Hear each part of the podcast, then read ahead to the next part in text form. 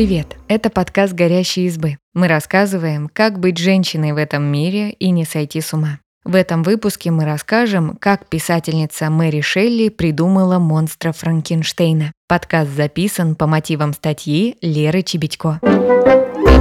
Сборник такого размера не может быть оправдан значимостью Мэри Шелли как писательницы. Именно как жена Шелли она вызывает у нас желание и интерес узнать о ней как можно больше. Так писал редактор Фредерик Джонс в предисловии к сборнику писем Мэри Шелли. А между тем, просто жена Шелли написала роман и создала одного из самых культовых монстров в истории. Благодаря ей у нас также появились Стич, Эдвард Руки-ножницы и Дворецкий Ларч.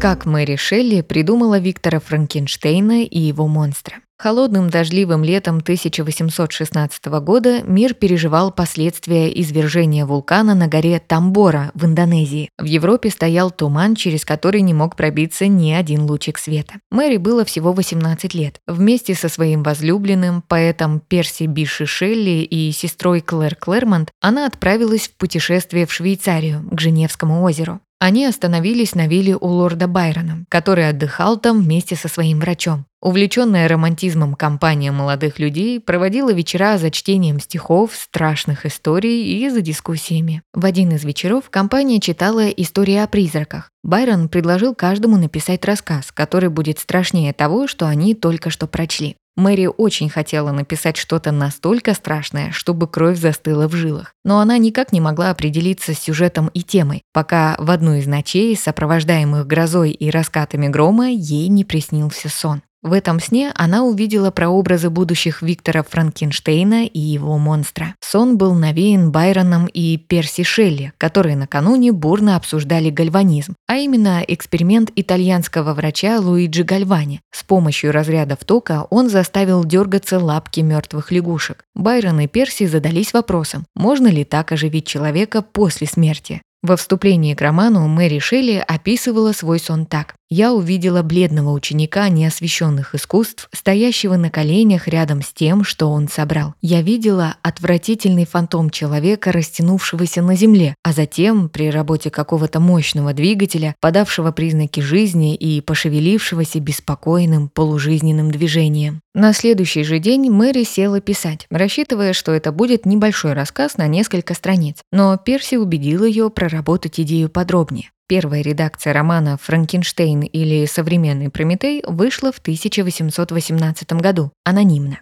Имя Мэри Шелли на обложке появилось во втором издании в 1823 году, а через 8 лет вышла новая версия Франкенштейна, в которой Мэри изменила некоторые сцены. В таком виде мы знаем роман сегодня. Монстр Франкенштейна Мэри Шелли – второе самое экранизируемое чудовище после Дракулы Брэма Стокера. При создании Дракулы Стокер вдохновлялся повестью «Вампир» Джона Полидери, кстати, эту повесть Полидори написал тем же летом 1816-го. Как и Мэри, он принял писательский вызов Байрона.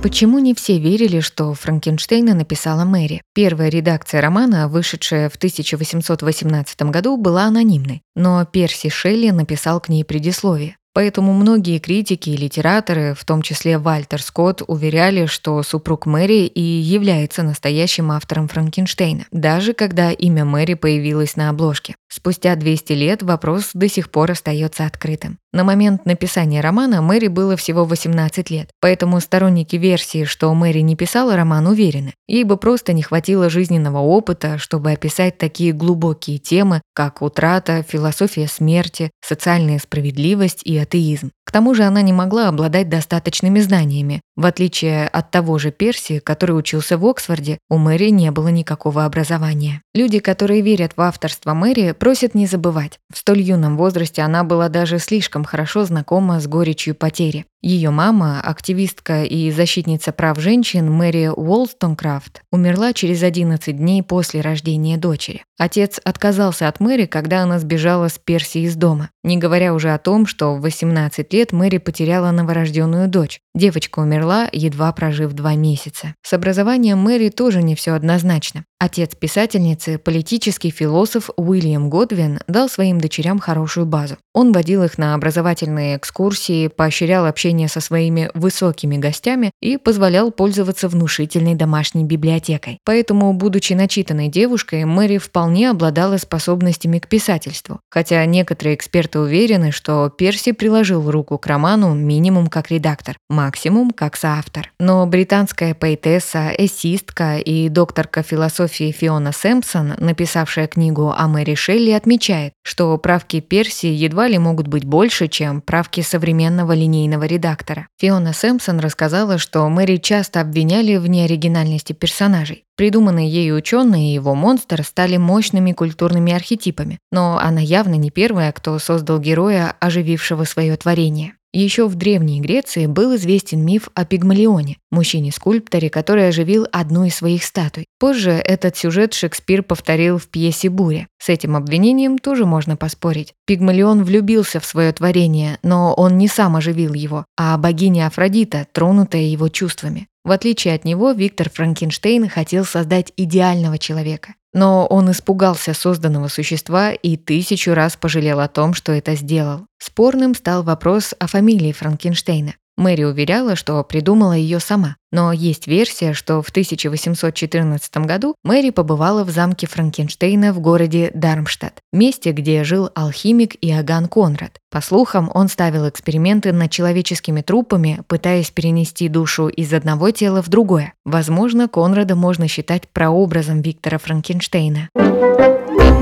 Влияние Франкенштейна на поп-культуру. Роман Мэри Шелли экранизировали десятки раз, и это не считая различных вариаций по теме, в которых, например, Виктор Франкенштейн создавал не мужчину, а женщину. Сам монстр с годами стал самостоятельным культовым персонажем. Правда, если в романе его называли просто «существо», то в поп-культуре его так и называют – Франкенштейн. Можно сказать, что популярность Франкенштейна в поп-культуре запустил режиссер Джеймс Уэйл. 1931 году он выпустил экранизацию Франкенштейна, которая стала классикой. Еще через четыре года Уэйл создал сиквел «Невеста Франкенштейна». Чудовище в обоих фильмах сыграл актер Борис Карлов, и он создал поистине эталонный образ. Именно таким изображают монстра Франкенштейна в комиксах, фильмах и мультфильмах. Из последних воплощений можно вспомнить мультфильм «Монстры на каникулах». Также образом Карлофа вдохновлялся Чарльз Адамс, придумавший семейку Адамс. Дворецкий Адамсов Ларч очень похож на культового монстра. Мэри Шелли и ее роман задали новый троп – ученый и его безумное создание. Его, например, использовала студия Дисней при создании мультфильма «Лила и Стич». По сути, Стич – тот же монстр Франкенштейна, только его собрали из разных инопланетных ДНК. Тим Бертон тоже обращался в своем творчестве к роману Мэри Шелли. В 1984 году он выпустил короткометражку «Франкенвинни». По сюжету маленький мальчик по имени Виктор возвращает к жизни своего умершего песика. Кстати, выходил этот мрачный мультфильм под логотипом Дисней. А потом Бертон использовал этот же мотив в 1990 году для фильма «Эдвард. Руки-ножницы». Герой Джонни Деппа отчасти был навеян образом монстра Франкенштейна. Отголоски безумного ученого Виктора Франкенштейна можно найти в хирурге Роберте Ледгарде из фильма «Кожа, в которой я живу». Как и у персонажа Мэри Шелли, его эксперименты противоречат законам мироздания и оборачиваются против него самого. Доктор Элдон Тиррелл из «Бегущего по лезвию», создавший репликантов, тоже основан на герое Мэри Шелли.